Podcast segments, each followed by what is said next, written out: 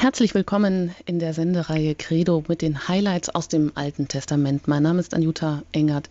Ich freue mich, dass ich Sie hier begrüßen darf und auch als Gastpfarrer Ulrich Filler, der uns heute wieder einen Teil des Alten Testamentes näher bringt, mit dem wir gemeinsam dann auch nämlich den dritten Teil der Psalmen betrachten können. Heute überschrieben mit die Schule des Betens. Ich grüße Sie ganz herzlich, Herr Pfarrer Filler. Grüß Gott. Ja, Sie sind Pfarrer, Sie sind auch eben Referent und Buchautor. Und fünf Bände dieser Senderei sind auch schon erschienen. Der nächste ist auch schon im Kommen und im Werden. Da dürfen wir einfach mal gespannt sein. Ja, solange wir als Menschen nun leben, haben wir nicht ausgelernt. Es gibt immer wieder Neues dazu zu lernen. Und es bleiben auch schlechte Eigenschaften und Angewohnheiten, mit denen wir ganz gerne auch hadern. So kann das ganze Leben eine Lebensschule sein. Alles will geübt und trainiert sein, wenn es denn richtig gut werden soll. Ja, wie ist das denn nun eigentlich beim Beten? Wenn Beten heißt, ja, gehen wir mal davon aus, dass wir beim Beten in eine Liebesgeschichte mit Gott eintreten, dann handelt es sich beim Einüben ins Gebet wohl kaum um eine Gebetstechnik. Aber gerade auch die Beziehung, die muss gepflegt werden, das wissen wir alle, wenn sie denn Bestand haben will. Manchmal fehlen da im menschlichen Leben einem eben auch die Worte. Und deshalb schauen wir doch heute einfach mal in das Buch der Psalmen hinein als einer Schule des Betens. Pfarrer Ulrich Filler. Sie führen uns einfach noch mal kurz in die letzten Teile der Sendungen hinein und ja, dann dürfen wir Sie auch einladen, direkt das Buch der Psalmen immer aufzuschlagen und mit uns gemeinsam zu betrachten. Wir haben ja in der Vergangenheit, in den letzten Sendungen, verschiedene Beispiele aus dem Buch der Psalmen betrachtet. Psalmen, die das Lob des Schöpfers singen, der Himmel und Erde erschaffen hat und der alles im Dasein hält. Psalmen, die als Lieder der Gemeinde verstanden werden, der Gemeinde Israels, die sich in ihrem Beten und Singen immer wieder daran erinnert, wer Gott ist und was Gott getan hat und wie er auch heute handelt. Psalmen also, in denen sich die Geschichte Gottes mit seinem Volk widerspiegelt. Und heute wollen wir eine andere Art von Psalmen betrachten. Wir wollen daran denken, dass die Psalmen ja auch das ganz persönliche Gebetbuch von Juden und Christen sind. Das Buch der Psalmen ist auch das Gebetbuch von Jesus gewesen. Und auch wir dürfen das Buch der Psalmen als unser ganz persönliches Gebetbuch betrachten und verstehen. Denn die Psalmen machen die großen Grundfragen und die großen Grunderfahrungen des Menschen zum Gebet. Es sind zwar Gebete aus uralter Zeit, Gebete, die in manchen Formulierungen uns vielleicht fremd erscheinen, aber diese Gebete laden uns auch ein, über unseren kleinen eigenen Horizont hinauszublicken und in den großen Gebetschor der Jahrtausende mit einzustimmen und unsere eigene Situation, unsere eigene Erfahrung im Beten der Bibel und der Kirche wiederzufinden. Hans Subczyk hat gesagt, alles, was den Menschen bewegt, wird vor Gott getragen, damit es gesegnet werde. So bleiben die Lieder des Alten Testaments auch für uns eine Quelle tiefer Gottverbundenheit und eine Schule echten und großen Betens. Wir wollen in dieser Sendung heute vier grundsätzliche Anliegen und Erfahrungen im Gebet der Psalmen betrachten. Einmal die Sehnsucht des Menschen nach dem lebendigen Gott, dann die bittere Klage des Leidenden, der an Gott verzweifelt und doch an Gott festhält. Zum Dritten das unbedingte, trostreiche Vertrauen auf Gott, das der uns behütet. Und schließlich im vierten Psalm wie gehe ich eigentlich mit dem Zweifel an Gott angesichts der Ungerechtigkeit dieser Welt um? Und der erste Psalm, den wir gleich betrachten wollen und den Sie auch gerne in der Bibel aufschlagen können, ist der Psalm 63.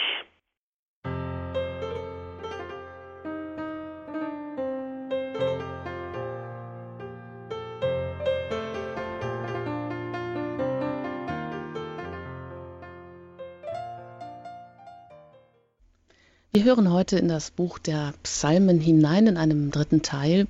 Wir wollen uns heute den Psalmen als der Schule des Betens widmen. Und Pfarrer Ulrich Filler hatte gerade schon gesagt, in dem Psalm, da geht es um die großen Grundfragen und um die großen Grunderfahrungen des Menschen überhaupt. Und wir wollen jetzt einfach mal in solche grundsätzlichen Erfahrungen hineinschauen was da alles aufgegriffen wird. Dazu den Psalm 63 anschauen, der die Sehnsucht des Menschen nach dem lebendigen Gott aufgreift.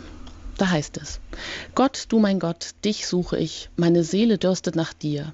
Nach dir schmachtet mein Leib wie dürres, lechzendes Land ohne Wasser. Darum halte ich Ausschau nach dir im Heiligtum, um deine Macht und Herrlichkeit zu sehen. Denn deine Huld ist besser als das Leben, darum preisen dich meine Lippen. Ich will dich rühmen mein Leben lang, in deinem Namen die Hände erheben. Wie an Fett und Mark wird satt meine Seele, mit jubelnden Lippen soll mein Mund dich preisen. Ich denke an dich auf nächtlichem Lager und sinne über dich nach, wenn ich wache. Ja, du wurdest meine Hilfe, jubeln kann ich im Schatten deiner Flügel. Meine Seele hängt an dir, deine rechte Hand hält mich fest. Viele trachten mir ohne Grund nach dem Leben, aber sie müssen hinabfahren in die Tiefen der Erde. Man gibt sie der Gewalt des Schwertes preis, sie werden eine Beute der Schakale. Der König aber freue sich an Gott. Wer bei ihm schwört, darf sich rühmen. Doch allen Lügnern wird der Mund verschlossen.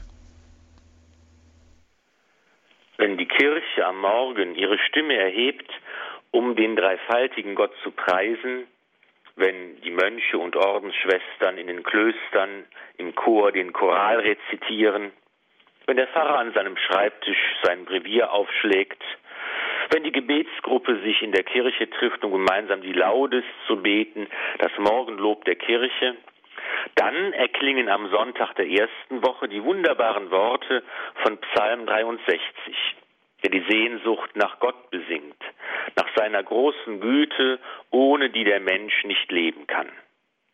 Gleich zu Beginn wird uns ein starkes Bild vor das innere Auge geführt.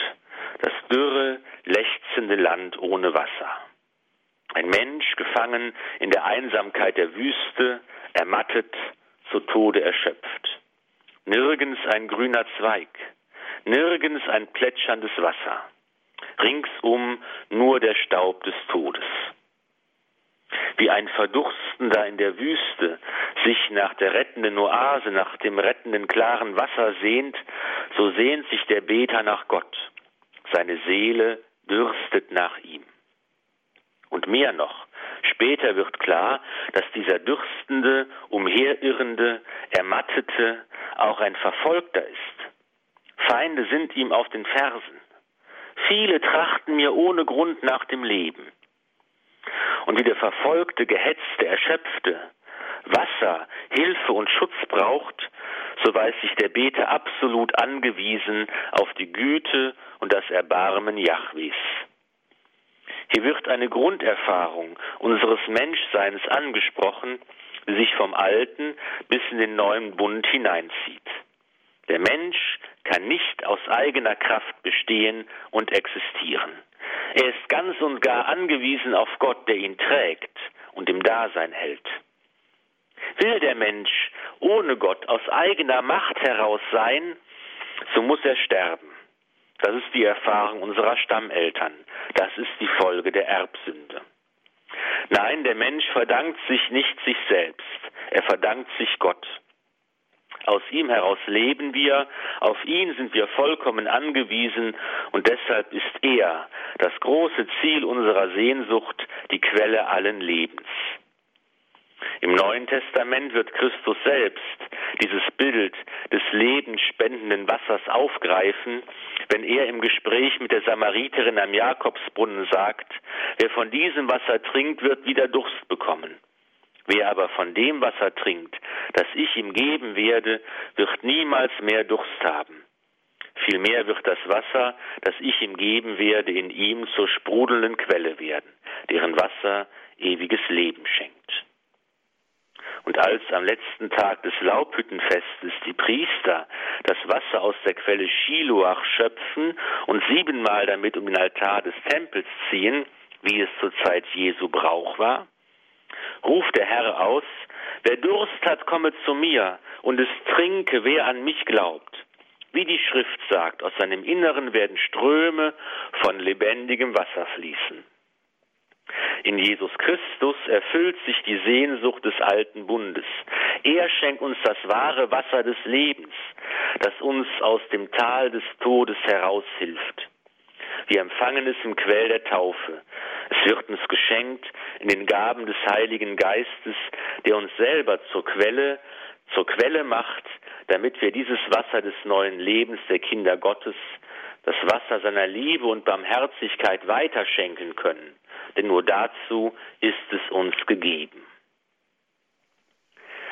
Wie kann die Sehnsucht des Menschen nach Gott gestillt und erfüllt werden? Auf die Grunderfahrung, dass der Mensch ganz und gar auf Gott angewiesen ist, dass er nur aus ihm heraus leben kann, dass seine Huld besser als das Leben ist, folgt die Antwort des Menschen. Es ist die Antwort des Gebets. Darum preisen dich meine Lippen. Ich will dich rühmen mein Leben lang, in deinem Namen die Hände erheben. Mit jubelnden Lippen soll mein Mund dich preisen, ich denke an dich auf nächtlichem Lager und sinne über dich nach, wenn ich wache. Ja, du wurdest meine Hilfe. Jubeln kann ich im Schatten deiner Flügel. Der Mensch kann die Hilfe und Nähe, die Huld und Güte Gottes erfahren, wenn er Gott preist, wenn er ihn rühmt, wenn er in den Jubel der Gemeinde einstimmt. Der betende Mensch ist ein offener Mensch, denn nichts anderes bedeutet es ja zu beten, das eigene Leben zu öffnen für Gott, Gott teilhaben zu lassen an dem, was uns beschäftigt, was uns Angst macht und uns erfreut, was wir erhoffen und planen. Beten heißt Gott in das eigene Leben, in die eigenen Beziehungen, in die eigenen Konflikte mit hineinzunehmen und durchlässig zu werden für seine Berührung, für seine Liebe und Barmherzigkeit. Im Gebet wird das Herz offen und weit. Wer nicht betet, verschließt sein Herz, umgibt es mit einer undurchlässigen Mauer des Egoismus, des Stolzes, der Gleichgültigkeit. Im Gebet aber durchbricht der Mensch diese Mauern und öffnet sich für das Wirken des Herrn. Wenn der Mensch sich aber so im Gebet nach Gott ausstreckt, dann ist Gott nahe.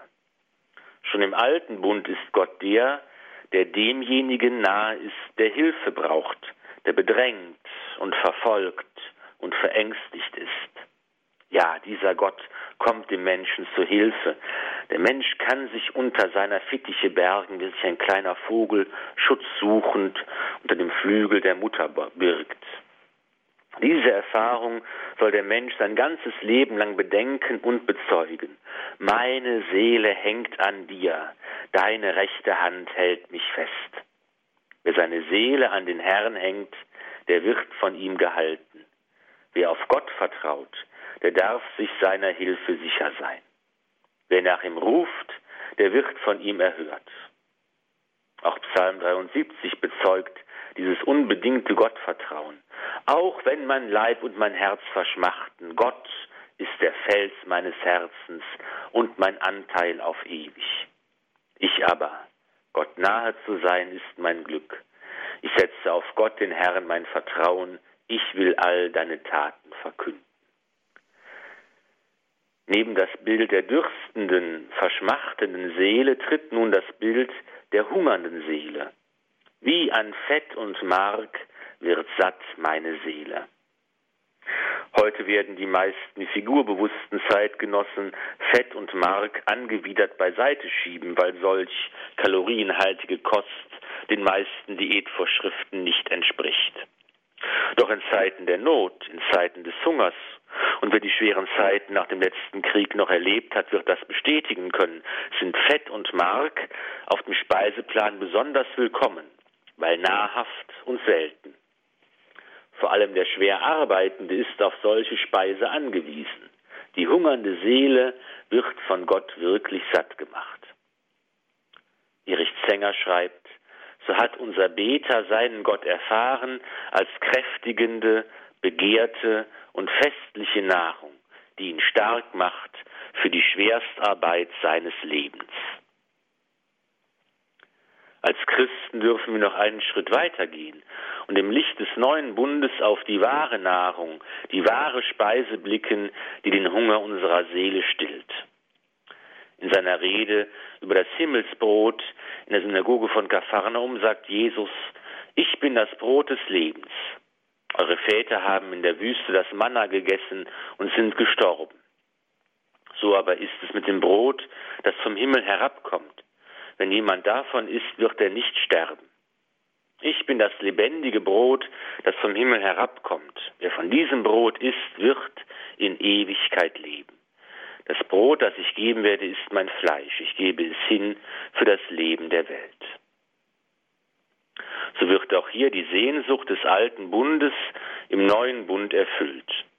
Am Abend vor seinem Leiden und Sterben feiert Jesus Christus mit seinen Aposteln das letzte Abendmahl, die erste heilige Messe.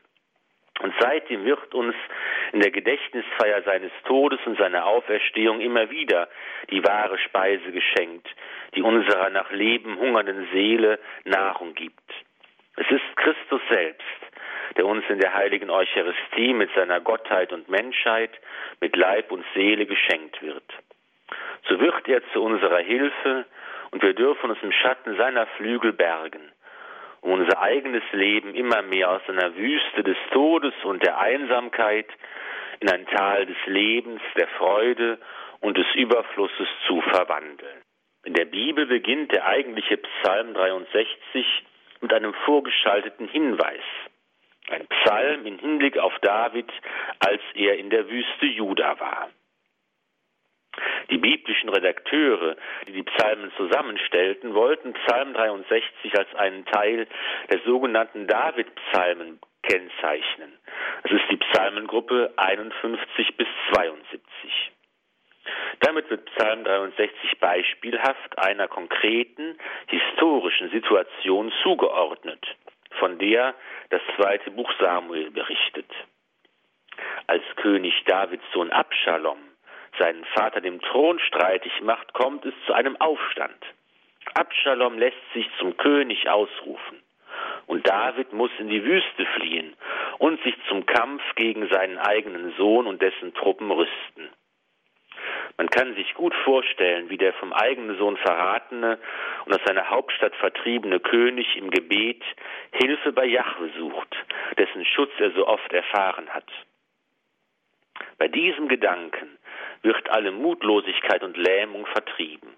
Gott ist nahe und er hilft. Viele trachten ohne Grund nach dem Leben, aber sie müssen hinabfahren in die Tiefen der Erde.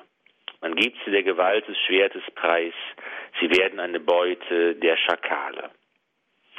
So kann sich der König gestärkt und energisch an die Spitze seines Heeres stellen und seine Armee kann aus demselben Glauben und Vertrauen heraus dem König zurufen, der König aber freue sich an Gott, wer bei ihm schwört, darf sich rühmen, doch allen Lügnern wird der Mund verschlossen. Ob König David und sein Heer wirklich mit den Worten von Psalm 63 gebetet haben, ist ganz ungewiss. Sicher ist aber, dass jeder Beter ganz ähnliche Situationen im eigenen Leben kennt. Situationen, in denen wir uns verraten und alleingelassen fühlen von denen, denen wir doch am meisten vertraut haben, die wir am meisten geliebt haben. Situationen, in denen wir uns vertrieben und einsam fühlen, ausgestoßen aus der Gemeinschaft, verloren in der Wüste. Dann dürfen auch wir uns an den uralten Worten von Psalm 63 aufrichten dann dürfen auch wir unsere ganze Hoffnung auf den Herrn setzen, der am Ende alles gut machen wird.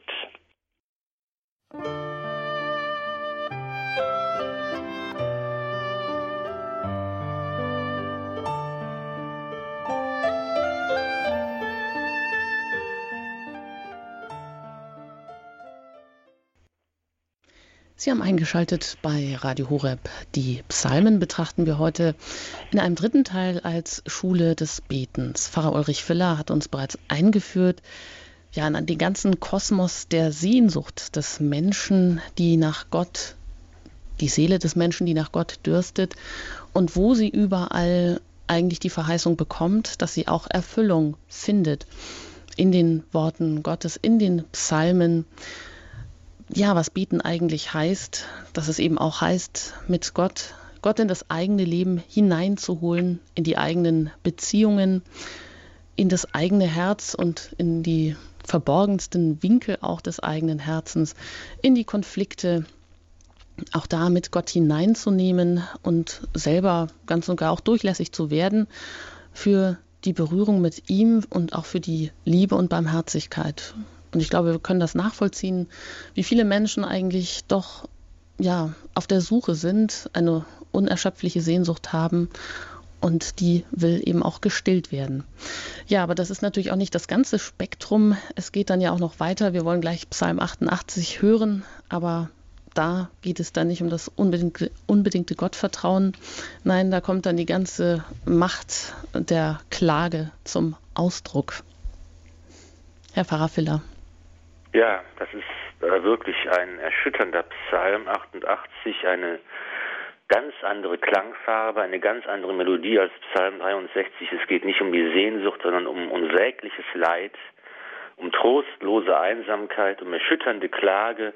Man kann vielleicht sagen, dass hier in zeitloser Form der zum Himmel dringende Hilfeschrei der leidenden Menschheit, ja vielleicht sogar der gesamten leidenden Kreatur zusammengefasst wird. Dann hören wir da einfach hinein in den Psalm 88. Herr, du Gott meines Heils, zu dir schreie ich am Tag und bei Nacht. Lass mein Gebet zu dir dringen, wende dein Ohr meinem Flehen zu. Denn meine Seele ist gesättigt mit Leid, mein Leben ist dem Totenreich nahe. Schon zähle ich zu denen, die hinabsinken ins Grab, bin wie ein Mann, dem alle Kraft genommen ist. Ich bin zu den Toten hinweggerafft, wie Erschlagene, die im Grabe ruhen. An sie denkst du nicht mehr, denn sie sind deiner Hand entzogen. Du hast mich ins tiefste Grab gebracht, tief hinab in finstere Nacht. Schwer lastet dein Grimm auf mir. All deine Wogen stürzen über mir zusammen. Die Freunde hast du mir entfremdet, mich ihrem Abscheu ausgesetzt. Ich bin gefangen und kann nicht heraus. Mein Auge wird trübe vor Elend. Jeden Tag, Herr, rufe ich zu dir. Ich strecke nach dir meine Hände aus. Wirst du an den Toten Wunder tun? Werden Schatten aufstehen, um dich zu preisen? Erzählt man im Grab von deiner Huld? von deiner Treue im Totenreich? Werden deine Wunder in der Finsternis bekannt, deine Gerechtigkeit im Land des Vergessens? Herr, darum schreie ich zu dir, früh am Morgen tritt mein Gebet vor dich hin. Warum, o oh Herr, verwirfst du mich? Warum verbirgst du dein Gesicht vor mir? Gebeugt bin ich und todkrank von früher Jugend an. Deine Schrecken lasten auf mir, und ich bin zerquält. Über mich fuhr die Glut deines Zorns dahin, deine Schrecken vernichten mich. Sie umfluten mich allzeit wie Wasser und dringen auf mich ein von allen Seiten. Du hast mir die Freunde und Gefährten entfremdet. Mein Vertrauter ist nur noch die Finsternis. Von wem stammt diese erschütternde, zu Herzen gehende Klage? Von jemandem, der leidet, der von früher Jugend an krank, ja todkrank ist und sich jetzt schon am Rande des Grabes sieht ja vielmehr noch, der sich bereits in das tiefste Grab, in die tiefste Nacht hinein verstoßen weiß. Zusammen mit dem Hinweis, dass sich die Freunde und Gefährten entfremdet haben und Abscheu vor dieser Krankheit empfinden und dass diese Krankheit zur Einsamkeit, zum Ausgestoßensein führt, kann man vielleicht an einen Aussätzigen denken, der als lebendiger Toter aus der menschlichen Gemeinschaft ausgestoßen wurde. Dennoch dürfen wir diesen Psalm nicht nur als Gebet eines solchen Schwerkranken verstehen. Vielmehr werden in den verschiedenen Bildern die unterschiedlichsten menschlichen Leiterfahrungen ausgedrückt. So ist dieser Psalm eine universale, allgemeingültige Klage des Leidenden ein Ausdruck des endlosen Leids, das bis heute immer einen Teil der Menschheitsgeschichte bildet und das die bis heute nie wirklich befriedigend beantwortete Frage und Anklage aufwirft, warum? Dreimal betont der Beter, dass er nach Rettung schreit. Bei Tag und bei Nacht schreit er, ruft er, streckt er seine Hände aus. Jeder Morgen beginnt mit einem Schrei nach Rettung. Das bezeugt das biblische Wissen um Jahwe, den Gott, der Hilfe bringt, wie es Psalm 63 so eindrucksvoll bezeugt. Jahwe ist der Gott, der mitgeht, der Schutz und Gnade schenkt, der alles gut machen wird. Theoretisch weiß das der Beter dieses Psalms. Aber dieses theoretische Glaubenswissen hat er niemals im eigenen Leben als Tatsache erfahren. Er leidet seit frühester Jugend. Er wandelt als lebender Toter. Er kann sich im Gebet noch nach Gott ausstrecken. Doch er tut es vor dem Hintergrund seiner eigenen erschreckenden Erfahrung mit diesem Gott. Und das ist die Erfahrung, dass dieser Gott selbst verantwortlich ist für dieses Leid. Gott hat ihn ins tiefste Grab gebracht. Gott selbst hat die Freunde entfremdet.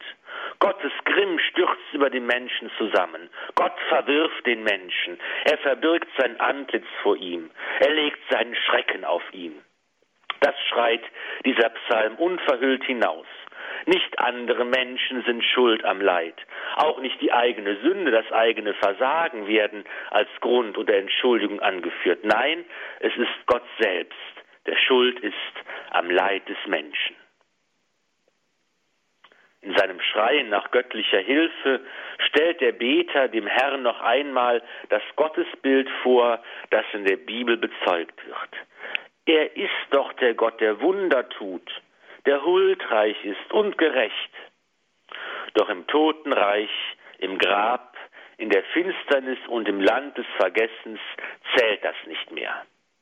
In Israel hatte man lange Zeit noch keine klare Erkenntnis vom ewigen Leben. Deshalb zählt nur die im eigenen Leben erfahrene, sichtbare und spürbare Hilfe Gottes. Handelt Gott denn nicht verkehrt und absurd, wenn er seine Hilfe verweigert? Wenn er den Menschen die Möglichkeit verwehrt, seine Wunder zu bezeugen? Ist das nicht ein absurder und verkehrter Gott? Diese Fragen verwehen, ohne beantwortet zu werden. Doch gerade deshalb, weil die berechtigten Fragen nicht beantwortet werden, hört der Klagende nicht auf, nach Hilfe zu schreien. Herr, darum schreie ich zu dir, früh am Morgen tritt mein Gebet vor dich hin. Der Betende kann nicht vom Gott des Lebens lassen, auch wenn er ihn nicht als Gott des Lebens, sondern als bösen Gott des Todes erfährt. Er hält fest an diesem Gott, auch wenn dieses Festhalten mit einer Steigerung der Klage verbunden ist, die zur unerbittlichen Anklage Gottes wird. Er wendet sein Angesicht ab. In Psalm 104, dem großen Loblied auf den Schöpfer, wird von allen Geschöpfen der Erde gesagt, verbirgst du dein Gesicht, sind sie verstört. Nimmst du ihnen den Atem, so schwinden sie hin und kehren zurück zum Staub der Erde. Das Antlitz Gottes ermöglicht Leben und Freiheit. Gottes Blick schenkt dem Menschen Liebe und Barmherzigkeit. Das weiß der Beter von Psalm 88 zwar theoretisch, aber er fährt jetzt und hier, dieser Gott hat seinen Blick von mir abgewandt. Er ermöglicht mir kein Leben. Die Glut seines Zorns und seines, seine Schrecken umgeben mich, vernichten mich, ertränken mich, sind wie eine Flut, in der ich untergehe. Und am Ende bleibt niemand mehr. Kein Freund, kein Gefährte, kein Vertrauter, kein einziger Mensch und auch nicht dieser Gott. Am Ende ist nur noch die Finsternis. Psalm 88 ist der einzige biblische Klagepsalm, in dem nicht irgendein kleiner Hinweis auf ein Happy End versteckt ist. Nichts Positives, keine Hoffnung ist hier zu erkennen. Kein Ausblick, dass am Ende doch alles gut wird. Am Ende ist nur noch die Finsternis. Es ist gut, dass auch ein solcher Protest gegen ein Leben voller Leid, das kein wirkliches Leben ist, in der Sammlung der biblischen Psalmen enthalten ist. Denn vielleicht können wir ihn manchmal brauchen, haben wir diese Worte manchmal nötig. Dann nämlich, wenn wir mit dem biblischen Beter mitempfinden können. Wenn es gilt, das Kreuz zu tragen und das sinnlose Leid, in unserem Leben schier unerträglich wird und unser Leben unmenschlich macht. Am Ende ist nur noch die Finsternis. Wie viele Menschen würden nicht auch heute diese Worte unterschreiben und zustimmen? Genau so ist es. Viele Menschen leiden unter Depressionen, unter dem Gefühl, keinen Ausweg mehr zu sehen aus den Schwierigkeiten und Problemen des Lebens. Viele leiden unter körperlichen und geistigen Krankheiten bis hin zu der Versuchung des Suizids. Und doch zeigt uns dieser Psalm, auch wenn ich ganz und gar am Ende bin, auch wenn ich keine Kraft mehr habe und keine Hoffnung, auch dann kann ich diesen unbegreiflichen, schrecklichen Gott anklagen und zu ihm schreien. Auch das ist Gebet. Und es ist eine dunkle Heiligkeit in diesem Beten, das auch noch in der bittersten Stunde Gott liebt. In der äußersten Not an Gott festhalten, den man doch für genau diese Not verantwortlich macht. Das ist vielleicht die ergreifendste, ja die größte Form der Gottesliebe. Für den Christen muss sich Psalm 88 verbinden mit dem Gedanken an das Kreuz Christi. Denn das ist ja die Antwort Gottes in der Heilsgeschichte auf die Klagen des alttestamentlichen Beters. Gott selbst ist Mensch geworden in Jesus Christus. Er selbst hat das Kreuz getragen. Er ist in das Leid, in die Gottverlassenheit hineingegangen, die Psalm 88 beklagt. Er selbst ist in das Reich des Todes, in das Land der Finsternis und des Vergessens hineingestorben und hat so die Tore des Himmels, die Pforten des Paradieses weit geöffnet. Wenn wir Christen heute die Worte von Psalm 88 beten, so beten wir sie mit Christus, der vor uns in die äußerste Finsternis, in das bitterste Leid gegangen ist und sich deshalb dann, wenn es besonders schwer wird, mit uns verbindet. Wenn die Schrecken Gottes auf uns lasten, ist Christus an unserer Seite. Wenn die Glut des göttlichen Zorns über uns hinwegfegt, nimmt uns Christus in seine Arme. Und in der verlorensten Finsternis sind wir nicht alleine. Christus ist bei uns und er führt uns durch alle Schrecken, durch alles Leid, durch das Sterben und den Tod hindurch zum Leben. Denn am Ende macht Gott doch alles gut.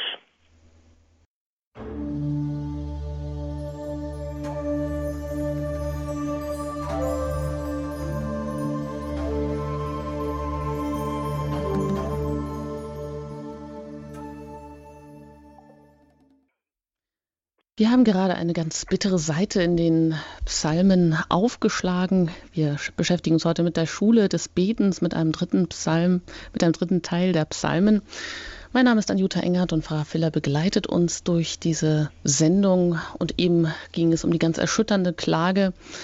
Das ganze Elend, das ganze Leid der Menschheit kommt in Psalm 88 zum Ausdruck ja, der Ausdruck, den wahrscheinlich ähm, viele Menschen unterschreiben können, die auch endloses Leid erfahren, die angesichts der Sinnlosigkeit von allem Leid, angesichts der Verstrickung in Böses einfach auch gar keine Antwort mehr finden. Das Besondere an diesem Psalm 88 ist, wie Sie gesagt haben, Herr Pfarrer Filler, dass es der einzige biblische Klagepsalm ist, der keinen Ausblick, keinen Funken Hoffnung verströmt, der in tiefster Finsternis und Verlassenheit ganz einfach so endet. Ja, und auch das ist eben auch ein Ausspruch oder der Mensch, der sich so von ähm, Gott verlassen fühlt und dennoch an ihm festhält, ähm, der Gott selbst auch verantwortlich macht für das ganze Leid und für die ganze ähm, Schuld, die, in die er sich verstrickt hat oder in, in dem Schicksal, in dem er sich befindet und dennoch an Gott festhält. Ja, kein einfacher Psalm, aber dennoch ein Psalm, der eben auch eine ganz wichtige Seite, auch ähm, eine ganz wichtige Grunderfahrung des Menschen zum Ausdruck bringt. Und aus dieser Finsternis kommend wollen wir jetzt doch nochmal in eine unerschütterliche und das sorglose Gott vertrauen, ähm, der für jeden Menschen auch sorgen will, wie Vater und Mutter zugleich. Eben diese Seite wollen wir uns auch anschauen, nämlich die Seite des guten Hirten. Und da kommen wieder ganz andere Seiten zum Vorschein. Genau, es ist ähm, jetzt ein Kontrastprogramm sozusagen, ein kleiner Psalm, der aber vielleicht einer der bekanntesten Bibeltexte überhaupt ist. Künstler, Komponisten, Musiker aus allen Jahrhunderten, Heinrich Schütz hat das vertont, Bach, Schubert bis Dvorak und Bernstein. Sie alle sind fasziniert von diesem kleinen Psalm, dem Lied vom guten Hirten, Psalm 23. Und das ist ein Bibeltext der Menschen aus allen Jahrhunderten und Jahrtausenden zu einem kleinen, kostbaren Stück persönlichen Betens geworden ist. Und hier geht es nicht um die Sehnsucht nach Gott, wie in Psalm 63. Hier wird nicht geklagt in der Verzweiflung, wie Psalm 88. Hier geht es um das Vertrauen auf Jahwe, den guten Hirten. Das ist das Leitmotiv dieses Psalms. Und wir wollen ihn auch noch einmal anhören. Psalm 23. Der Herr ist mein Hirte, nichts wird mir fehlen. Er lässt mich lagern auf grünen Auen und führt mich zum Ruheplatz am Wasser. Er stillt mein Verlangen. Er leitet mich auf rechten Pfaden, treu seinem Namen. Muss ich auch wandern in finsterer Schlucht? Ich fürchte kein Unheil, denn du bist bei mir. Dein Stock und dein Stab geben mir Zuversicht. Du deckst mir den Tisch vor den Augen meiner Feinde. Du salbst mein Haupt mit Öl. Du füllst mir reichlich den Becher. Lauter Güte und Huld werden mir folgen mein Leben lang, und im Hause des Herrn darf ich wohnen für lange Zeit. Im alten Orient pflegten sich die Könige und Herrscher gerne als die Hirten ihres Volkes zu bezeichnen. Und auch im Alten Testament wird das Bild des guten Hirten immer wieder verwendet, um Yahweh und sein sorgendes und heilbringendes Handeln zu beschreiben.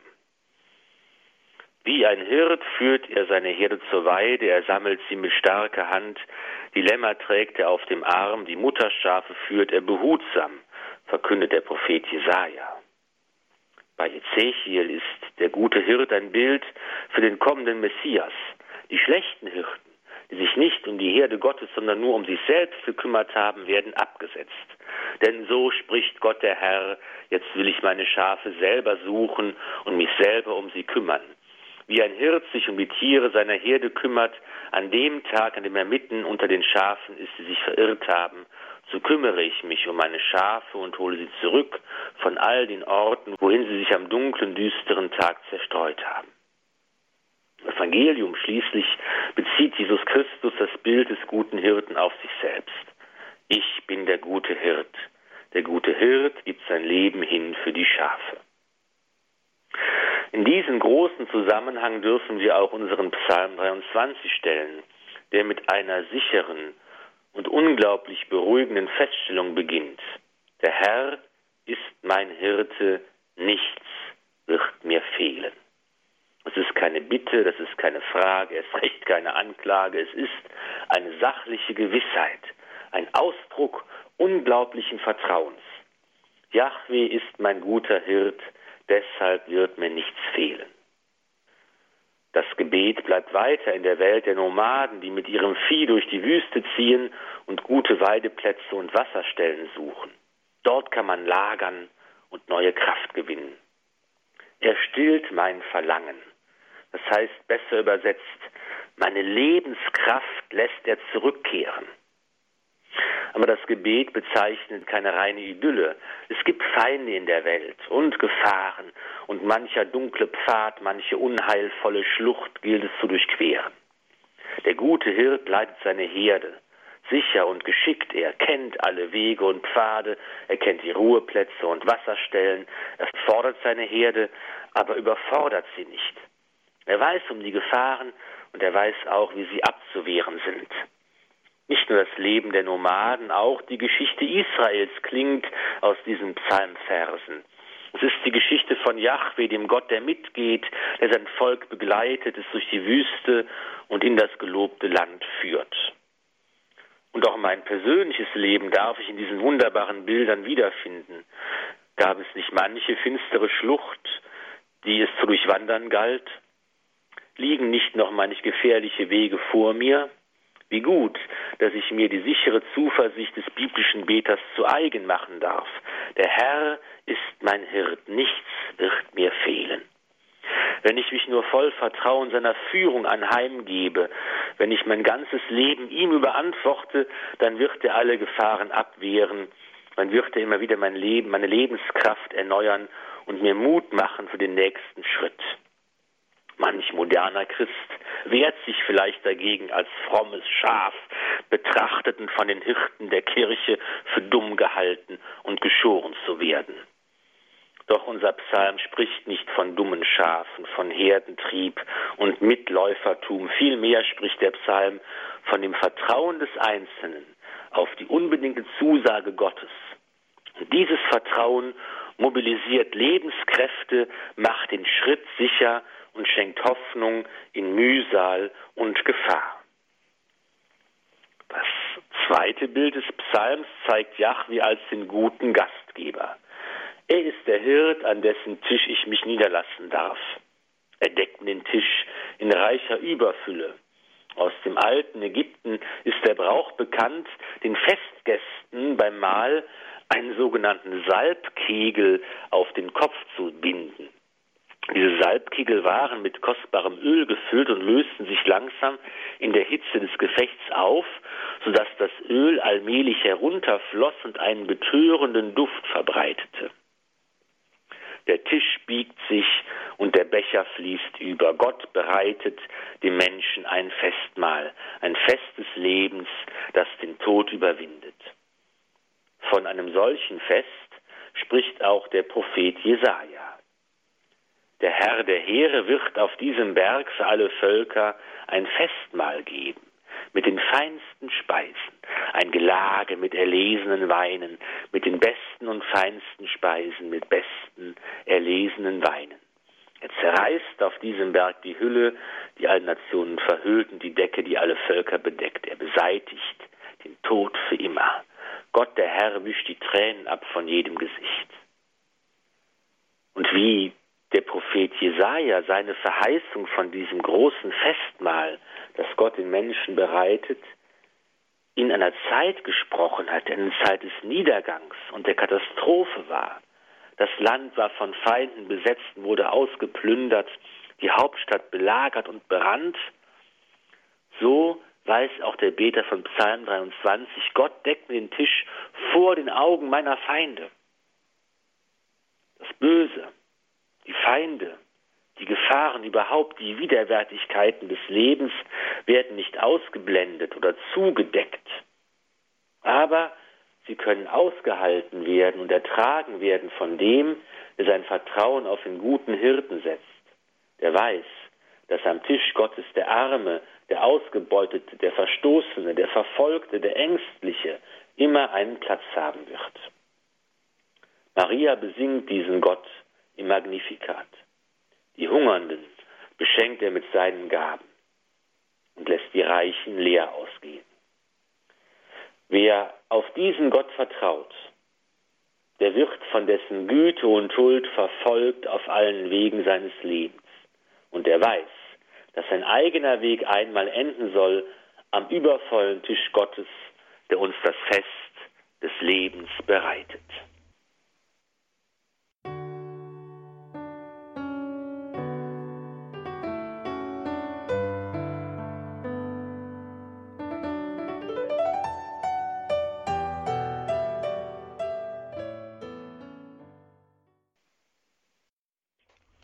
Pfarrer Ulrich Filler öffnet uns den Schatz der Psalmen hier bei Radio Horeb in den Highlights aus dem Alten Testament.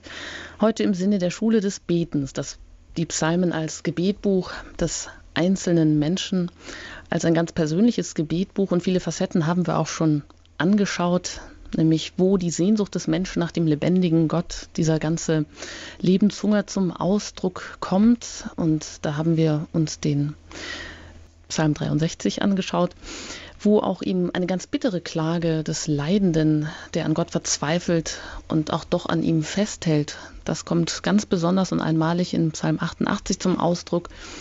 Und natürlich auch das unbedingte und das ähm, trostreiche, ja, ganz bedingungslose Vertrauen auf Gott, das haben wir gerade in Psalm 23 in diesem ganz bekannten Psalm über den guten Hirten betrachtet. Eine weitere Facette, die wir auch aus unserem Leben kennen, ist die, dass wir oft meinen, und das war auch ein oft ähm, zitiertes Verständnis im Alten Testament, wer gut und gerecht lebt, der ist doch auch glücklich und von Gott gesegnet.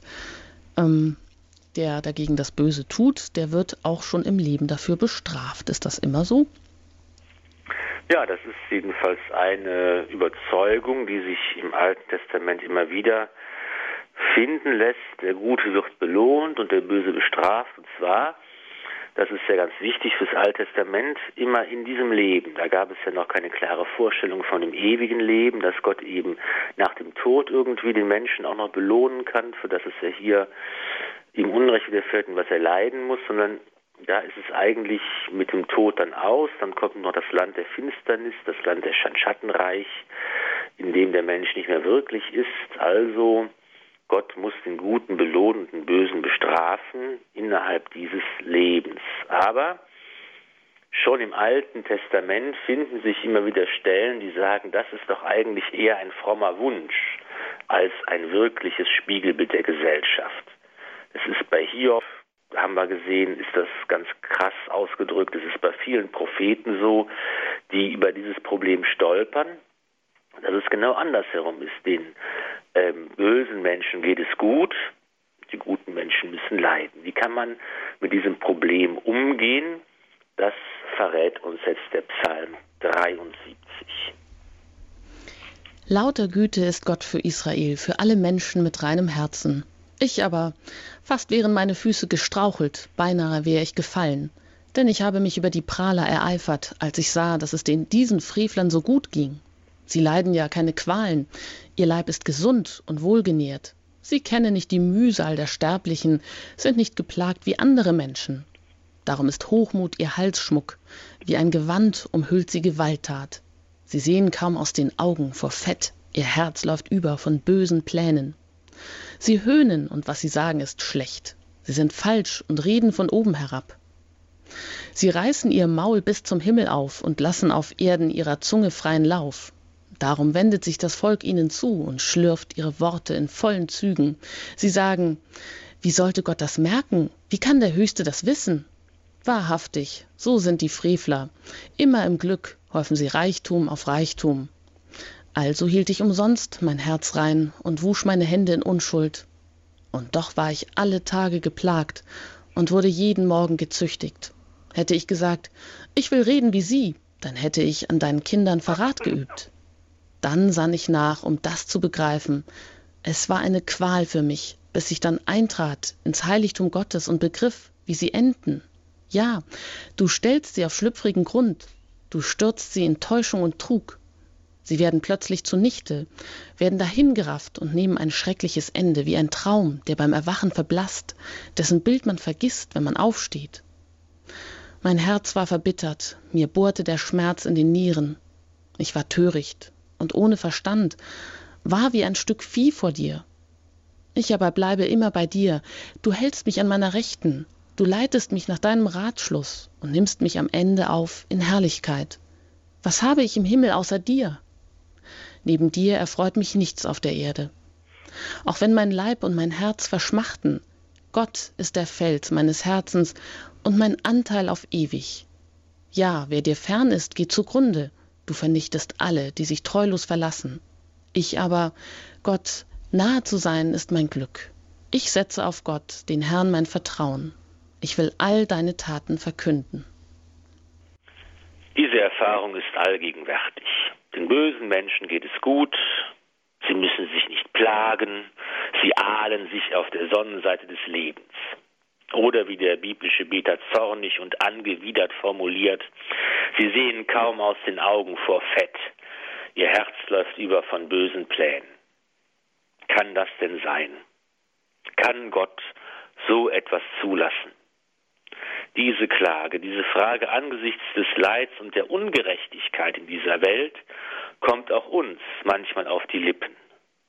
Es ist der Zweifel an Gott und seinem Heilsplan, der Zweifel an Gott und seiner Güte, der Zweifel an Gott und seiner Gerechtigkeit. Dieser Zweifel erschüttert den Glauben. Und nun vergleicht sich der Beter von Psalm 73 mit diesen skrupellosen und gottlosen, die Menschen verführenden Frevlern.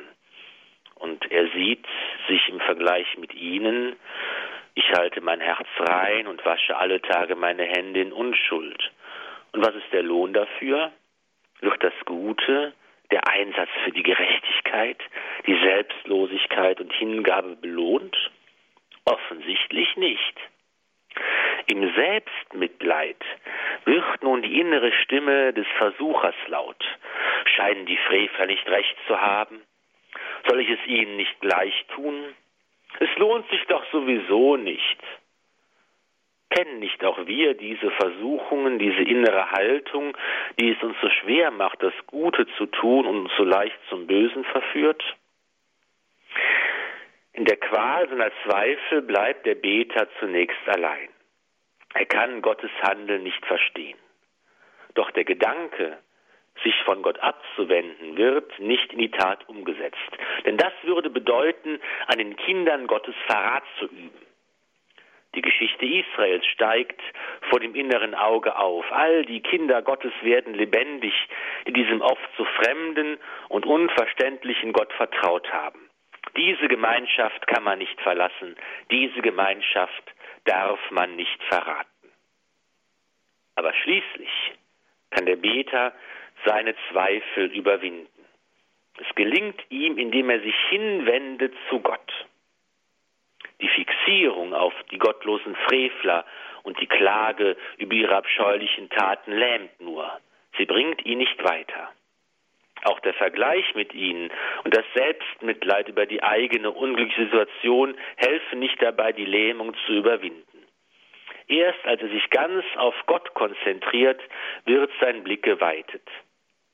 Etwas rätselhaft spricht der Psalm vom Eintreten in das Heiligtum Gottes.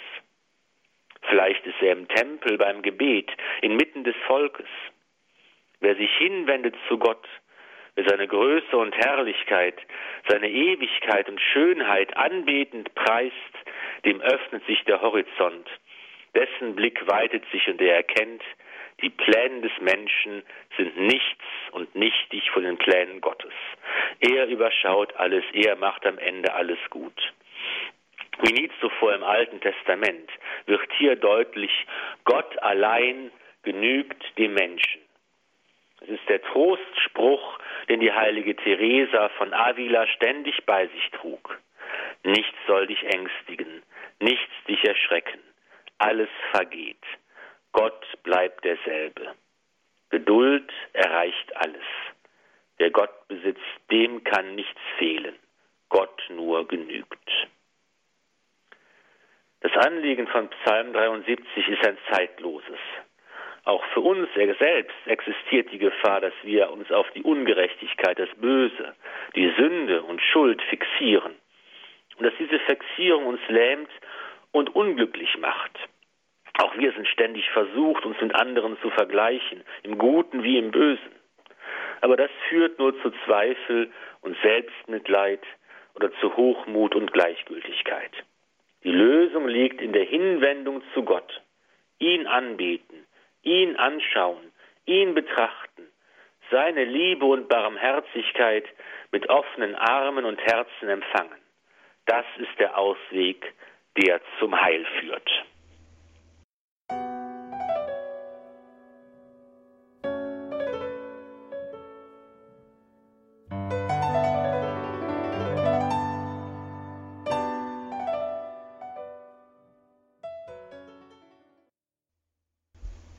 Den Highlights aus dem Alten Testament hier bei Radio Horeb haben wir heute in einem dritten Teil die Psalmen als die Schule des Betens betrachtet. Ja, und man hat wirklich den Eindruck, dass sich da auch ein ganz faszinierendes Buch ähm, vor der menschlichen Seele öffnet, weil einfach alle Anliegen, alle menschlichen Erfahrungen hier zum Ausdruck kommen, je nachdem, in welcher Lage man gerade ist, ob in einer ja, Hochstimmung und des Lobes für Gott oder ob man sich verzehrt in der Sehnsucht nach diesem lebensspendenden Gott oder ob man auch in tiefer Klage oder in bitterem Leid steckt und eigentlich auch Gott all dieses für Gott diese für dieses Leid verantwortlich machen will oder ob man eben auch sich ein unbedingtes trostreiches Vertrauen auf Gott wie in Psalm 23 über den guten Hirten zusprechen lässt. Ja, oder wie man eben auch mit Zweifeln an Gott angesichts doch der vielen Ungerechtigkeiten, ähm, die im Leben immer wieder vorkommen, wie man damit umgeht und wie auch da der Beter im Psalm 73 das schließlich verarbeitet. Also sehr umfassend, auch wenn natürlich in manchen Bildern, die uns vielleicht heute fremd sind. Sie haben das selber angesprochen, Herr Pfarrer Filder, zum Beispiel das Bild vom guten Hirten. Mm, da kann man ja wirklich vielleicht sagen, dass das Problem heute ist, dass dieses kindliche Gottvertrauen mm, manchmal nicht so vereinbar scheint mit der menschlichen Würde zur, ich sag mal, zur Selbstbestimmung, auch zur Autonomie. Ähm, gerade in diesem Bild, was im Christentum immer wiederkehrt, vom frommen, ich sage jetzt mal eben provokativ, wie Sie es auch gesagt haben, vom etwas dummen Schaf, das gerne von den kirchlichen Oberhirten dann als unmündig gehalten wird. Begegnen Sie auch solchen Haltungen von Christen, ähm, die das dann haben und die innerlich durch, durch so eine Haltung dann auch blockiert sind, um jetzt eigentlich auch mit diesem Schatz der Psalmen beten zu können? Ja, es gibt oft verschiedene ähm, ähm, Hindernisse, die den Weg zum Beten im Psalmen ähm, versperren. Also ich denke einmal, dass die eine, die eine Sache ist eben die nach der Verständlichkeit, nach den, nach den Formulierungen, Ausdrücken. Das sind äh, vielleicht fällt es Leuten schwer, das zu beten. Und ich meine, ich habe ja selbst die Erfahrung gemacht als Priester, der jeden Tag die Psalmen auch betet, dem es aufgetragen ist, auch für andere zu beten, dass man eben natürlich auf der einen Seite sagen kann, okay, ich habe hier tolle Texte, in denen ich mich wiederfinden kann, in der Klage, in der Sehnsucht, Vertrauen.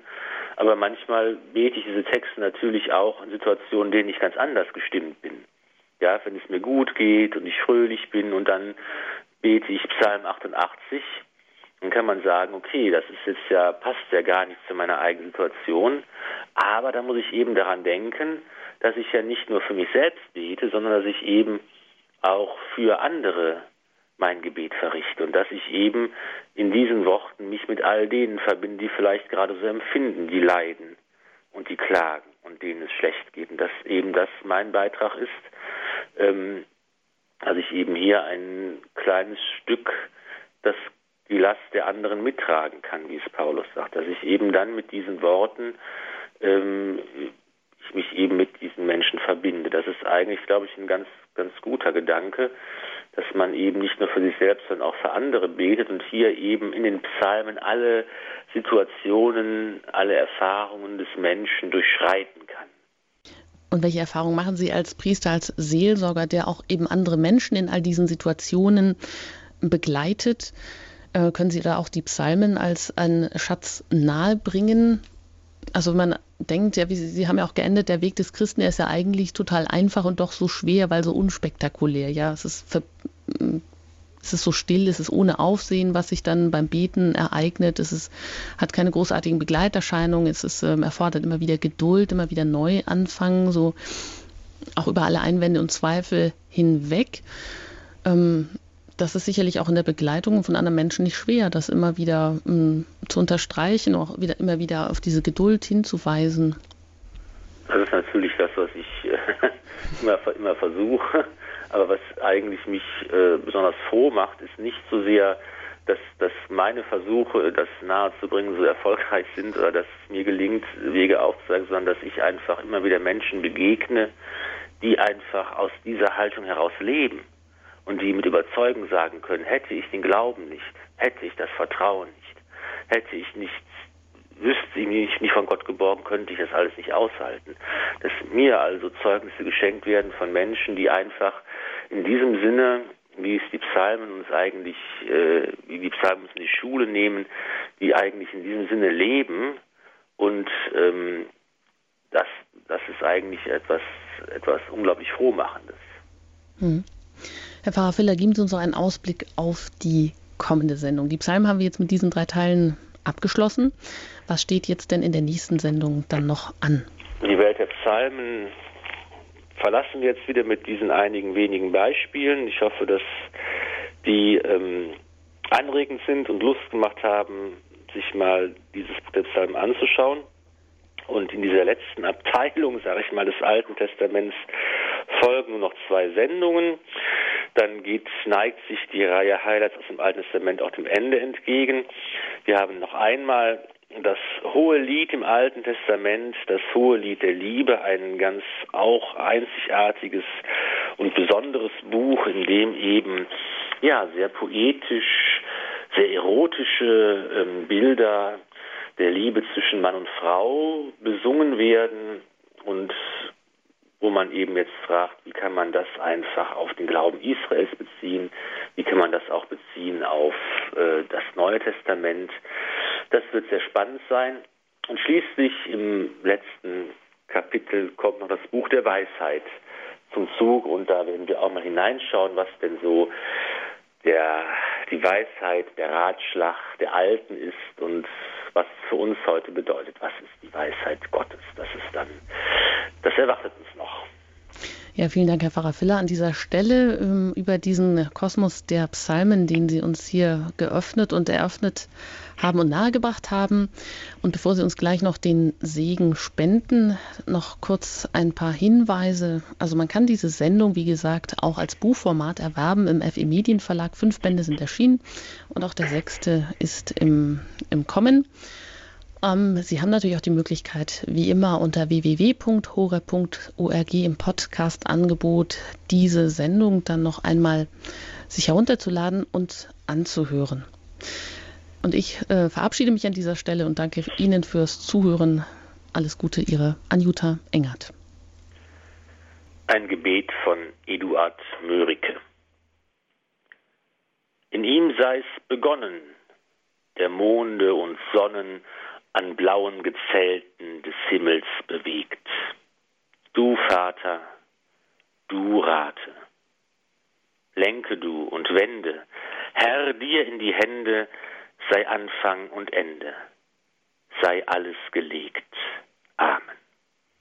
Es segne euch der allmächtige und gütige Gott, der Vater und der Sohn und der Heilige Geist. Amen. Gelobt sei Jesus Christus. In Ewigkeit. Amen.